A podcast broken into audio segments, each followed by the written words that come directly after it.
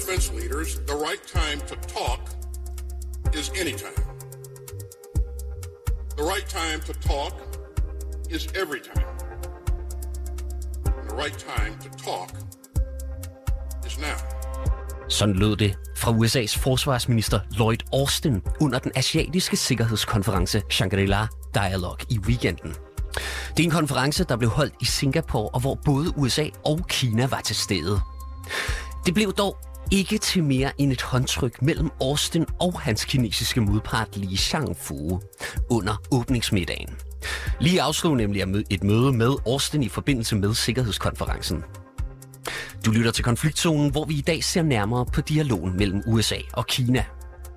Og så undersøger vi USA's voksende samarbejde med allierede i Kinas nærområde og rygterne om et asiatisk NATO.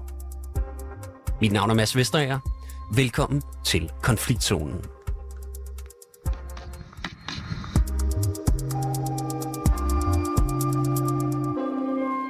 Og så kan jeg byde velkommen til dig, Camilla Nørup Sørensen. Tak skal du have. Du er lektor ved Institut for Strategi og Krigsstudier på Forsvarsakademiet, hvor du altså har særligt fokus på Kina. Allerførst så kunne jeg godt tænke mig at spørge dig, hvorfor den kinesiske forsvarsminister Li Shangfu, han egentlig afslog at mødes med Lloyd Austin under Shangri-La Dialog? Jamen helt overordnet, så tror jeg, det, det drejer sig om, at øh, kineserne vil ikke engagere sig i dialog øh, med USA på de nuværende betingelser eller under de nuværende forhold. Fordi kineserne mener, at de derved accepterer, ikke, at det er USA, der sidder øh, linjerne, reglerne for, hvor, under hvilke forhold man skal mødes. Og lige specifikt i forhold til Jiang Fu, så er det jo sådan, at han er under amerikanske sanktioner. Altså, det har han været siden 2018, øh, hvor han stod for nogle, nogle kinesiske køb af våben fra Rusland. Øh, så det her med, at man ligesom mødes med amerikanerne samtidig med, at man er under amerikanske sanktioner, det ser kineserne simpelthen i, som, som vil værende, at de accepterer, ikke, at de amerikanerne, der sætter reglerne. Og det er generelt det, kineserne er imod for tiden. Ikke? Det er, at det er USA, der sætter reglerne. Det er USA, der bestemmer betingelserne for, hvordan Kina og USA skal engagere sig. Men var det særligt strategisk smart af kineserne at øh, afslå et møde med Lloyd Austin? Nej, altså det kommer lidt an på, hvad, hvem publikum er. Ikke? Altså er publikum indholdspolitisk i Kina? Er det de regionale lande? Er det bredere ikke-Vesten? Eller er det USA? Ikke? Og man kan sige, øh, Li Jiangfus øh, eller Kinas, øh, øh, at de ikke vil mødes med USA, det bliver modtaget forskelligt forskellige steder. Jeg tror, at indholdspolitisk i Kina bliver det set som øh, netop som tegn på, at nu er Kina færdig med at tage imod øh, ordre, tage imod belærende lektioner fra USA. Nu står vi op, vi vil også stille vores betingelser. Det er måske det vigtigste publikum. Men jeg tror da også, at det spiller ind på den kinesiske, hvad skal man sige, analyse, ikke? at øh, der i regionen, altså blandt Kinas naboer, er, og det så vi også på konferencen her hen over weekenden, er et stort ønske om, at Kina og USA sætter sig ned og taler. Så det er på den måde ikke strategisk smart, at det er dem, der står som dem, der ikke vil tale øh, med USA. Men er kommunikationen simpelthen så dårlig mellem USA og Kina, som Lloyd Austin blandt andet får det til at lyde? Altså, når han for eksempel siger, at han er dybt bekymret Altså lige når vi taler på det sikkerhedspolitiske og militære, øh, det sikkerhedspolitiske militære område, ja, så er den rigtig dårlig. Fordi der er simpelthen ikke den militær til militær øh, dialog, der er ikke øh, de konflikthåndteringsmekanismer og dialogmekanismer på plads, som der skal være i forhold til at modvirke, at øh, uheld, øh, misforståelser hurtigt kan, kan udvikle sig, kan eskalere. Så der er det rigtig dårligt. Der er der simpelthen en meget høj grad af, af mistillid, og på begge militære, kan man sige, forbereder sig på det værst tænkelige, altså antager det værste om modstanderens intentioner, og derfor forbereder os på at kunne takle det. Og så er vi inde i det, vi kalder sådan en sikkerhedsdilemma, dynamik, ikke? at øh, man gør selv noget, man, man, man, det man selv gør, det gør man ud fra, at man forsvarer sig, men modstanderen opfatter det, som om man er i gang med at forberede en, en offensiv, og derfor så eskalerer det. Ikke? Og så har vi altså også set en delegation af højtstående amerikanske embedsfolk ankomme til Beijing søndag her, samtidig med den her sikkerhedskonference i Singapore. Så hvordan skal vi forstå det? Altså, der er faktisk en dialog, eller hvad? Og den, får måske, den foregår måske bare mest i kulissen, eller hvordan skal det forstås? Ja, der er til synligheden en vis dialog, ikke? og der må vi så håbe, at de taler mere med hinanden end til hinanden, som jo var tilfældet, øh, eller som har været tilfældet de sidste mange møder, vi har haft sådan på det mere politiske militære område. Øhm, og øh, Altså, og det skyldes jo nok, at der er jo på begge sider, altså både i Washington og Beijing, en erkendelse af, at, øh, at man er nødt til og, øh, tale sammen. Altså, der er ingen af dem, der ønsker at skal stå pludselig i en situation, hvor en, hvor en militær konflikt øh, altså, er det, de er endt i. Ikke? Altså, simpelthen er sleepwalking, sleepwalking into war, som, øh, som den australske, tidligere australske premierminister har advaret om, at det er det, vi, vi ser. Ikke? Det er der ingen af dem, der, der gerne vil ende i, men de står bare lige nu i en, i en situation, hvor de også har hensyn til indrigspolitisk, den indrigspolitiske kontekst, den her høje grad af mistillid og sådan noget, ikke rigtig engagerer sig i åben dialog, særligt på det her sikkerhedspolitiske militærområde. Men der er så til sydenlandet dialog på andre områder og, og mere bag kulissen. Der har jo også været Inden sikkerhedskonferencen begyndte her, der kom det frem i diverse medier, at direktøren for den amerikanske efterretningstjeneste CIA, en mand ved navn William Burns, for en måned siden altså var i Kina og besøgte sin modpart. Så Camilla Nørup Sørensen, der er simpelthen en dialog mellem de to landes efterretningstjenester, eller hvad? Ja, præcis. Altså det er der til sydenlædende. Øh, men jeg tror ikke, vi skal overvurdere betydningen af det, fordi øh, altså, der kommer meget lidt ud om Burns besøg i øh, Kina, og der er ikke noget, altså, der er ikke noget tegn på, at han er mødtes med, hvad kan man sige, politiske ledere, øh, højtstående øh, embedsmænd fra, fra det udenrigspolitiske, øh, eller fra udenrigsministeriet. Øhm, så hvem han har mødtes med, ja, det er, altså hvis han har mødtes med nogle kinesere, har det til sydenladende været hans modparter, ikke fra de kinesiske efterretningstjenester. Og hvad der så har været fokus der, det givet også noget om at, at sikre øh, arbejdsbetingelser, kan man sige. Ikke? Altså sådan helt low, øh, øh, lavpraktiske spørgsmål, ikke? Men, men vi ved det ikke, så det kan selvfølgelig også være større strategiske spørgsmål, men jeg tror det ikke. Jeg tror mere, det er simpelthen er for at få det hele til at fungere, ikke? altså det, der stadig skal fungere. Og det er der igen en fælles interesse i mellem de to sider.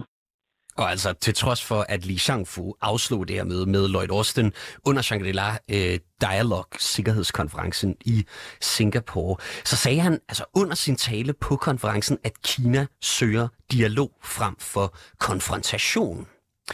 Du var lidt inde på det her før, altså det her pres fra andre lande i regionen. Hvor presset er Kina egentlig lige nu?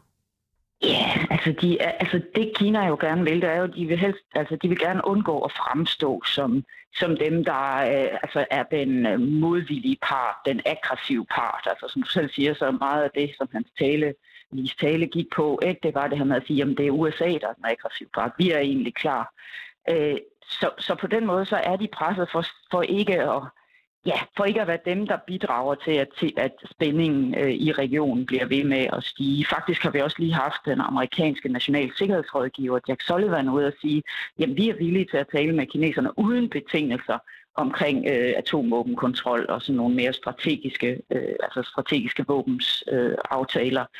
Øhm, så hver gang kineserne, eller amerikanerne har også en offensiv i gang lige for tiden, ikke, hvor de sådan prøver at øge presset på kineserne. siger, vi er simpelthen nødt til at skal tale og sådan noget. Vi stiller ingen betingelser.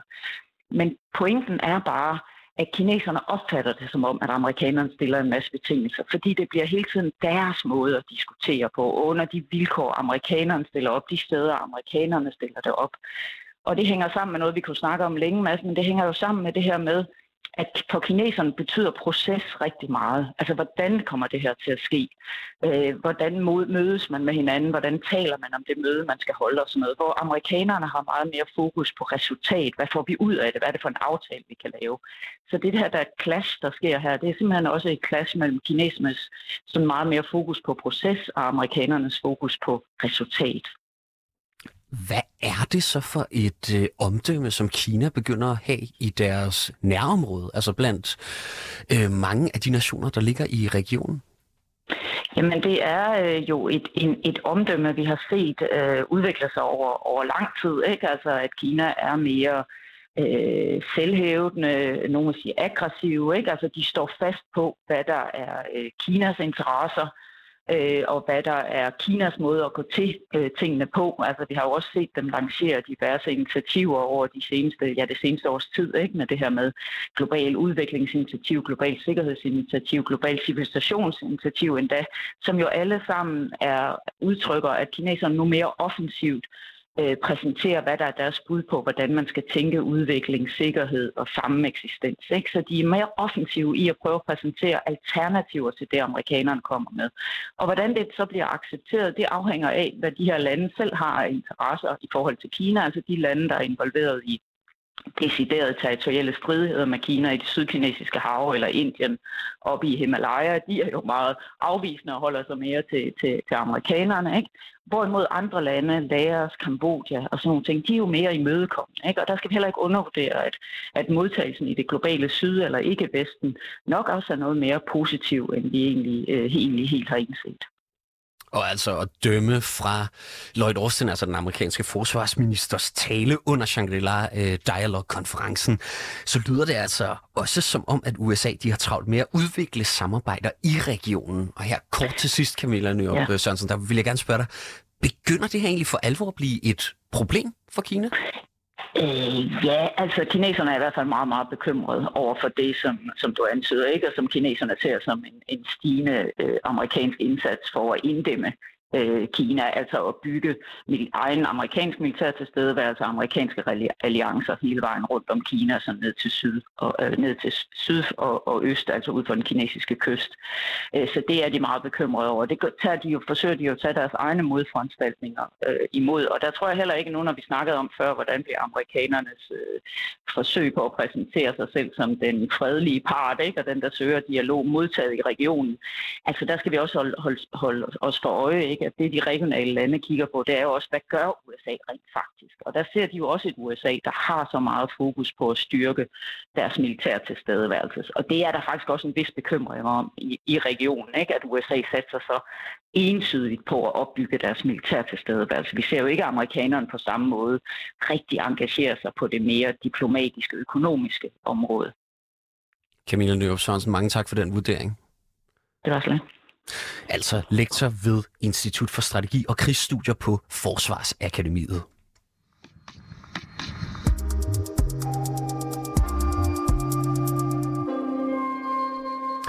Og så kan jeg sige velkommen til min øh, gæst her i studiet, Alexander Sjøberg. Mange tak. Altså, du er Berlingskes Asien-korrespondent. Øh, og vi var lidt inde på det her med øh, Camilla Nørup. Udover at tale om en øh, manglende dialog, så havde den amerikanske forsvarsminister Lloyd Austin altså også et fokus på det voksende samarbejde mellem USA og de allierede i Kinas nærområde. Da han altså holdt tale ved Shangri-La Dialog her i weekenden. So we're stepping up planning and coordination and training with our friends from the East China Sea to the South China Sea to the Indian Ocean. At the same time, we're working closely with our allies to upgrade our force posture in the region.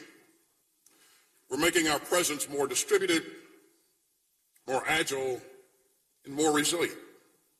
And that will bring greater stability and security to the region. Ja, sådan sagde Lloyd Austin, altså amerikanernes øh, forsvarsminister. Alexander Sjøberg, hvilken karakter er USA's samarbejde med de her venner ved at få? Jeg synes, det er meget klart. Jeg synes, det begynder at ligne en forsvarsalliance øh, mere og mere. Det kan godt være, at man ikke kalder det det i alle sammenhænge, men hvis man tegner øh, et, et kort over regionen, så vil man meget hurtigt se, at øh, USA's venner og allierede udgør nærmest en form for Øh, Øh, sådan måne, sådan halvmåne, der lægger sig rundt om Kina, og det er fordi, at øh, der er sådan en økæde, øh, hvis, man, hvis man virkelig zoomer ud på et verdenskort og kigger ud for Kina, så er en økæde, der kaldes for den første økæde. Øh, og den, øh, den, den kan lave en form for grænse øh, for det kinesiske farvand, hvor at hvis du kontrollerer centrale områder her, centrale stræder osv., så vil det simpelthen være svært for den kinesiske flåde at komme ud af sit farvand, uden at løbe ind i problemer. Og hvis man, hvis man, hvis man sammenholder den her økæde med de amerikanske nye øh, gode venner i regionen, så vil det stå meget klart, at jamen, det er de samme venner, som, som USA har fået, som udgør landene i den her økæde. Altså, du har jo for nylig selv skrevet om blandt andet det øh, øgede samarbejde mellem Japan og USA, som måske også er ved at udvikle sig til et samarbejde mellem Japan og NATO. Japan har i hvert fald øh, udtrykt et ønske om, at NATO de åbner et kontor i Japan og styrker samarbejdet øh, simpelthen til NATO. Og den japanske premierminister forventes altså også angiveligt at skulle deltage i NATO-topmødet i Vilnius senere i år i juli. Hvor stort et skridt vil det være? Jeg synes symbolsk er det et meget stort skridt. Altså Japan har jo siden 2. verdenskrig øh, forsøgt at holde sig øh, mest muligt ude af konflikter og, og nogen form for optrapning af noget som helst. Man skal også sige, at være med i en forsvarsalliance, det vil nogen jo mene at det modsatte. Det er et forsøg på at prøve at, at, at lægge en dæmper på, øh, på krigslysten ved at, at skabe en vis balance i verden osv. Men, men men symbolsk er det et stort skridt. At have et kontor for NATO er i sig selv ikke en stor ting. Altså NATO har også haft et kontor i Moskva, det synes jeg er meget sigende. Øh, det, det fik jo ikke lige frem øh, Rusland øh, tættere på, på, på Vesten, i hvert fald ikke sådan rent øh, øh, øh perspektivmæssigt. Så øh, jeg, jeg synes, det, det, det siger meget omkring, hvad det er, Japan gerne vil. Altså Japan vil gerne rykke tættere på USA, koble sig tættere på USA. Hvordan gør man det? Jamen det gør man blandt andet gennem NATO. Men det gør man også ved, at Japan indgår i en række forsvarssamarbejder i regionen, øhm, og, øh, og, og det, samme, det, det samme gør andre af USA's allierede. Jeg synes, lige hvad Japan angår det mest sigende, det japansk-sydkoreanske, amerikanske samarbejde, som både handler om Nordkorea, øh, hvor du har en diktator, der godt kan lide at sende raketter til værs osv. Det tror jeg, de fleste er klar over. Øh, det kræver samling, men det handler også om Kina. Det handler om, at man vil med samarbejde for at være klar, hvis der skulle komme en konflikt. Og altså, der har også været en højtstående general i NATO, som besøgte øh, Taiwan her for et par måneder siden. Og det var altså et besøg, der gik totalt under radaren, men som lige pludselig blev øh, rapporteret om øh, øh, senere. Er der generelt tale om, at vi bevæger os mod et øh, udvidet NATO, måske? Eller at der måske øh, øh, skulle komme en form for asiatisk NATO, der er under opbygning? Hmm. Altså, lige hvad Taiwan angår, så vil jeg lige hurtigt skynde mig at understrege, at det der med at gøre det under radaren, jamen, det er jo fordi, at Taiwan er jo ikke et, et land. Taiwan er en, en øh, selvstændig øh, stat, som, øh, som har selvstyre, øhm, men, men det er jo de facto ikke et anerkendt land. Så det der med at begynde at lave store officielle møder i Taiwan, det, det, det, det, det holder man sig fra, og det gør man for ikke at provokere Kina uh, mere end højst nødvendigt fra amerikansk side, så, og, og også fra NATO's side. Så, så, så man har de her møder, det, det, det skal foregå under radaren, fordi så kan der komme ret store problemer ud af det. Øhm, men, men du har, jeg synes, du har ret i den anden ting. Altså, det begynder at ligne, at noget, der kunne minde om NATO, måske er ved at opstå. Øh, NATO kommer ikke til at, at, at, at flytte til, til øh, den her del af verden. Altså, NATO er en nordatlantisk forsvarsalliance. Men NATO kunne jo godt have en en, en kopi, en klon, noget, der minder rigtig meget om NATO i den her del af verden, som havde et meget, meget, meget tæt samarbejde med NATO. En form for søsterorganisation. Det synes jeg godt, man kan forestille sig. Hvis du kigger på organisationer så som AUKUS, som er et samarbejde mellem øh, Australien, USA og Storbritannien, hvis du kigger på sådan noget som Quad, hvor at Indien også er med osv., så begynder man at kunne, kunne se konturerne af, af en ny form for forsvarsalliance i området. Altså, du har jo selv været i Taiwan for nyligt her. Øhm, er man egentlig interesseret i tættere samarbejde med NATO på øh, Taiwan?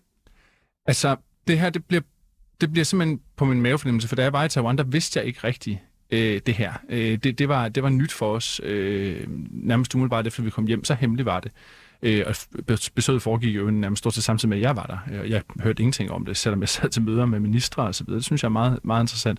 Øh, men, øh, men jeg forestiller mig, at militæret øh, jubler over udsigten til et tættere samarbejde med NATO, og det tror jeg også, at nogle politiske kræfter på øen gør. Og der tænker jeg især på den regering, der er der nu, øh, Democratic Progressive Party, øh, men, men der er jo rigtig mange i Taiwan, som er modstandere af en, øh, en øget grad af konfrontation over for Kina, hvis man på en eller anden måde begynder at have et samarbejde, eller bare noget, der minder om med NATO, så vil det, altså, det vil virkelig blive taget ilde imod i Beijing. Altså, man vil være rasende over udsigten til at få en det stedet forsvarsalliance, en udtalt forsvarsalliance samarbejde med Taiwan.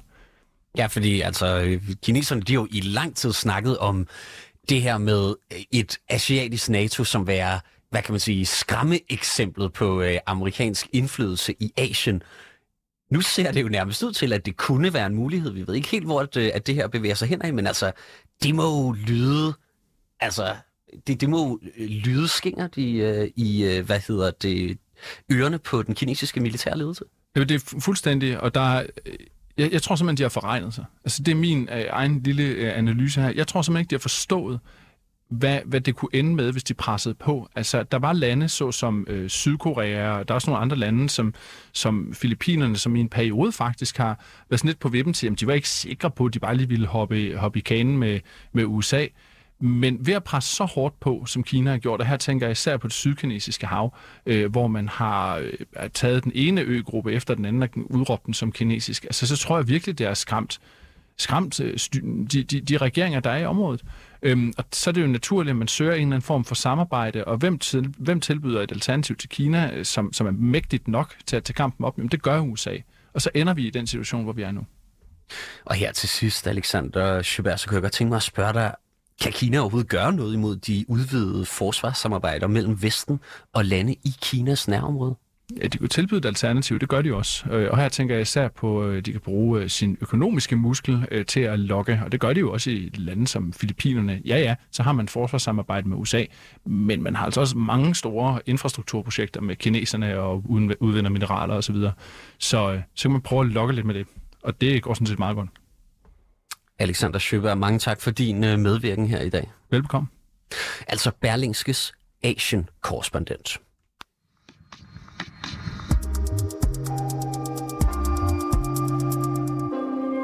Du har lyttet til dagens afsnit af Konfliktzonen. Vi er 24-7's udenrigsmagasin. Mit navn det er som sagt Mads Vesterager, og holdet bag programmet det er Christine Randa og Sofie Ørts. Produceren i regien han hedder Oscar Chauffeur. Du kan lytte til programmet direkte fra mandag til torsdag fra 8 til 8.30, men du kan selvfølgelig også høre programmet som podcast. Tak fordi du lyttede med.